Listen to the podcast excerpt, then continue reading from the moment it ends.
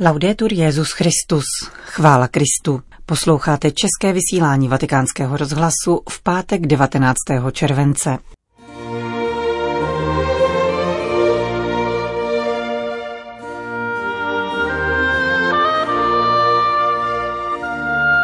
Papež František v listopadu navštíví Japonsko, potvrzují tamní biskupové. Svatý otec osobně zatelefonoval matce Vincenta Lamberta ve chvíli, kdy prožívala agonii svého syna. A na závěr přinášíme rozhovor s otcem Bonaventurou Čapkem. Přiblíží nám v něm mezinárodní formační setkání mladých františkánů, které tentokrát hostila komunita bratří Steze. Přejeme vám příjemný poslech. Zprávy vatikánského rozhlasu. Vatikán Japonsko. Papež František navštíví Japonsko v listopadu tohoto roku, 38 let a 9 měsíců po hirošimském apelu na mír Jana Pavla II. a toužebně očekáváme, že vyšle do celého světa nové poselství míru. Stojí v listu japonských biskupů u příležitosti desetidenní modlitby za mír, navazující každoročně na zmíněnou výzvu polského papeže z roku 1981. Kromě prvního oficiálního potvrzení cesty papeže Františka do země vycházejícího slunce, list podepsaný předsedou Japonské biskupské konference arcibiskupem Mitsuaki Takamim z Nagasaki zdůrazňuje papežovo globální úsilí o pokoj ve světě a smíření mezi národy. Mír a mezinárodní stabilita se nemohou zakládat na falešném pocitu bezpečí, na hrozbách vzájemného zničení či naprostého vyhlazení nebo na pouhém udržení rovnováhy moci. Mír je třeba stavět na spravedlnosti, integrálním lidském rozvoji, respektu k základním lidským právům, ochraně stvoření, účasti všech lidí na veřejném životě, důvěře mezi národy, podpoře mírových institucí, přístupu ke vzdělání a zdravotnictví, na dialogu a na solidaritě, píší japonští biskupové. Připomínají také, že svatý stolec byl mezi prvními třemi státy, které ratifikovali traktát o zákazu jaderných zbraní a zorganizoval zvláštní konferenci věnovanou jadernému odzbrojení. Francie. Po vynesení verdiktu odsuzujícího Vincenta Lamberta k pomalé smrti žízní a hladem, papež František zatelefonoval jeho matce. Vivian Lambert o tom promluvila v prvním interview od smrti svého syna. Našla jsem v telefonu papežovu zprávu v italštině přeloženou pro mě do francouzštiny. Byla to velmi dojemná a osobní slova, říká Vivian Lambert. Připomíná také, že Františka podrobně informoval o Vincentově případu kardinál Barbaren, o jehož otcovském přístupu k tragickému případu svého syna se vyjadřuje s velkou vděčností. V prvním pokusu o odstup od své bolesti a hněvu z bezmoci, s níž musela přihlížet synově agónii, ujišťuje, že případ ještě neskončil. Věří totiž, že její rodina se stala obětí politické konspirace a že je nutné znovu nastolit spravedlnost. Nadále věříme našim právníkům. Nevím, jak daleko dojdeme. Pokud nebude možné nic prosadit, probudíme při nejmenším svědomí soudců. Kam směřujeme? Dnes to byl Vincent, ale co ostatní, dalších 1700 lidí postižených stejně jako on. A kdo přijde na řadu po nich, lidé s Alzheimerem, táže se Vivian Lambert. Vincent nyní bude andělem strážným pro mne a snad i pro celou Francii, protože Francie si to nezaslouží. Dodává s odhodláním bojovat proti zákonu, který připouští legální zabíjení lidí, kteří jsou sice postižení, ale rozhodně nikoli umírající. Francie.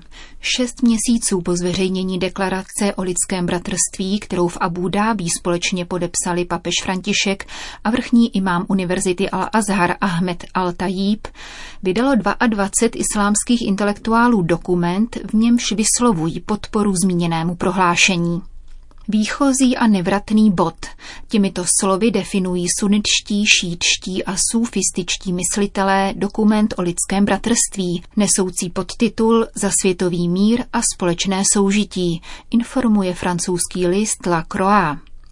Své prohlášení, kterým se k dokumentu hlásí, nazvali Bratrstvím k poznání a spolupráci. Autorem textu je imám Jahia Palavicini, předseda italské islámské náboženské komunity, spolu s francouzským institutem islámských studií a malou skupinou dalších muslimských představitelů, kteří již v minulosti vystoupili před evropskou veřejností.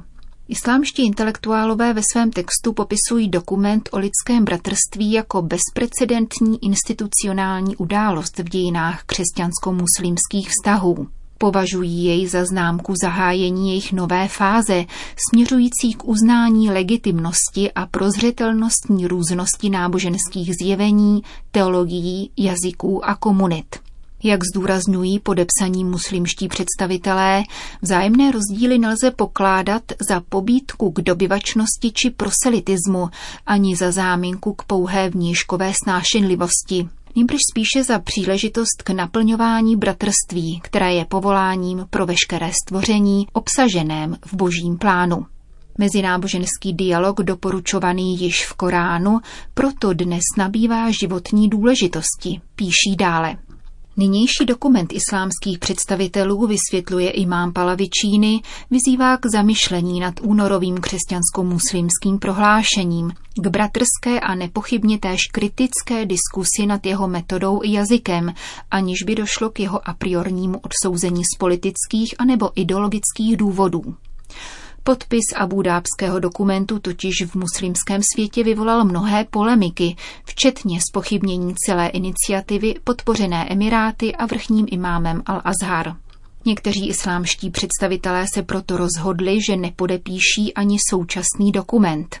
Jeho signatáři uzavírá imám Palavičíny, naopak vybízejí k budování lidského bratrství překračujícího náboženské hranice. Zároveň zamýšlejí podporovat místní iniciativy, které se vyvinou z prohlášení o lidském bratrství, a to též na akademické rovině, aby se tak vytvořila podpůrná síť křesťansko-muslimského dialogu.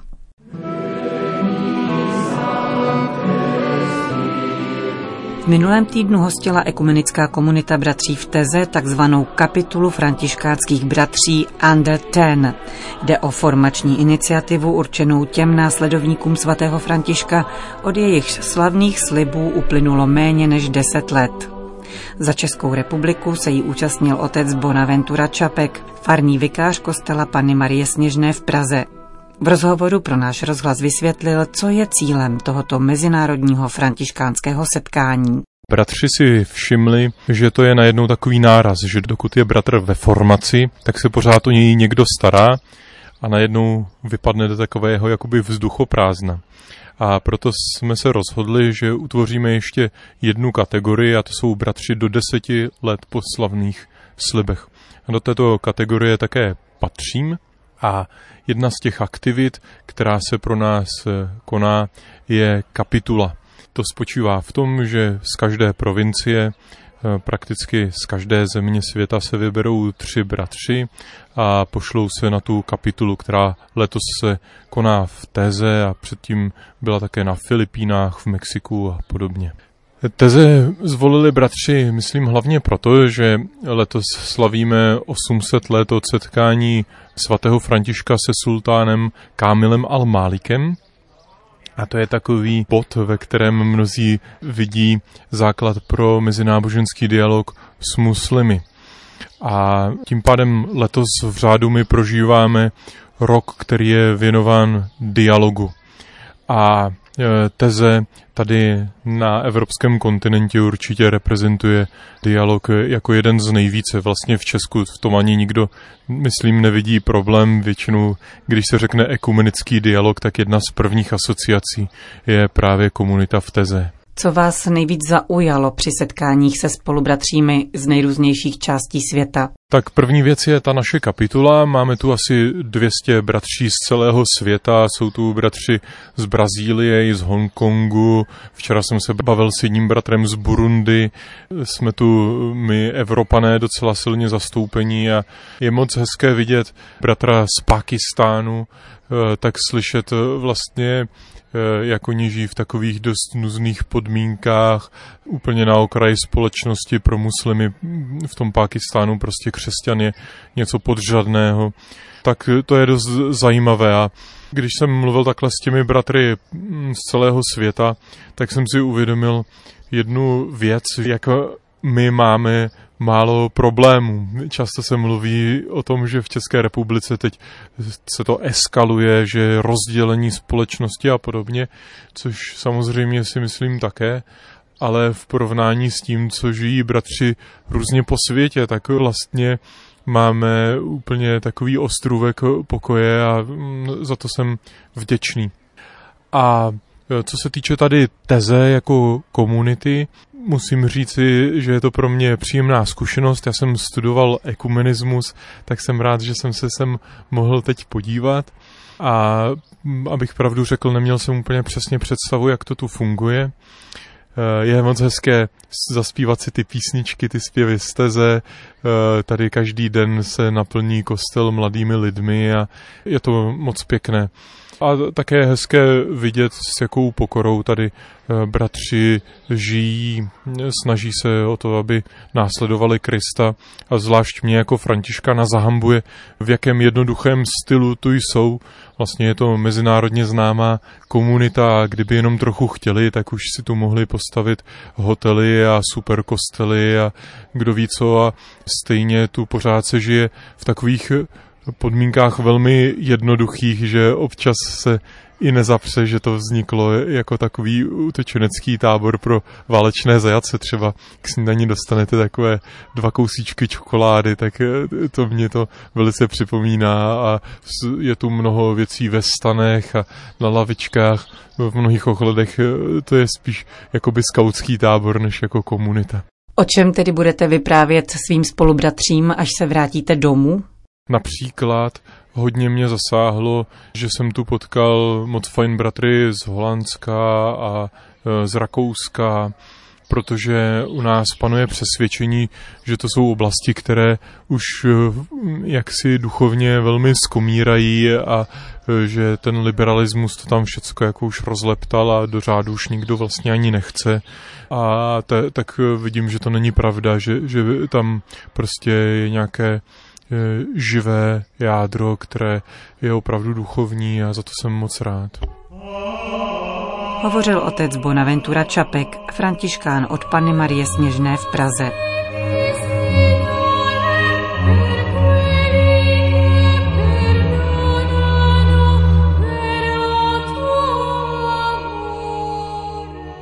Španělsko, Andora, Francie. Mariánská poutní stezka Ruta Mariána si klade ambiciózní cíl soutěžit s vyhledávanou svatojakubskou cestou a stát se tak alternativou ke stále populárnější pouti do Santiago de Compostela. Již deset let tato mariánská trasa spojuje několik svatyní zasvěcených Matce Boží, baziliku Pilar v Zaragoze, katalánskou svatyni Torres Ciudad, rovněž katalánské opatství Montserrat a francouzské Lourdes. V roce 2014 se k ním připojila bazilika Pany Marie v Meritchel v Andoře, kompletně obnovená po ničivém požáru v 70. letech minulého století. Vysvětluje v italském tisku Joaquín Belido Mian z propagačního střediska Poutní stezky, kterou spravuje nezisková organizace založená v roce 2009. Na rozdíl od Santiago lze tuto pouť vykonat v libovolném pořadí a jedině autobusem či autem, protože Pyreneje nelze překonat pěšky anebo na kole. Ruta je otevřenou cestou bez přesně stanovené trasy. Kdo přijede z Mexika, vydá se na ní z Madridu. Italští poutníci zase mohou začít od Lourdes či z Barcelony, dodává. Zajímavá je její poslední zastávka, bazilika v Meritchel, kde andořané z 99% katolíci uctívají patronku své země. Místní novodobá bazilika vyrostla na románských základech, o které v nevelkém knížectví není nouze. Andora 468 km čtverečních a 76 tisíc obyvatel se pišní 44 dochovanými románskými kostely, skutečnými historickými a uměleckými klenoty, což už samo o sobě stojí za návštěvu. Končíme české vysílání vatikánského rozhlasu. Chvála Kristu. Laudetur Jezus Christus.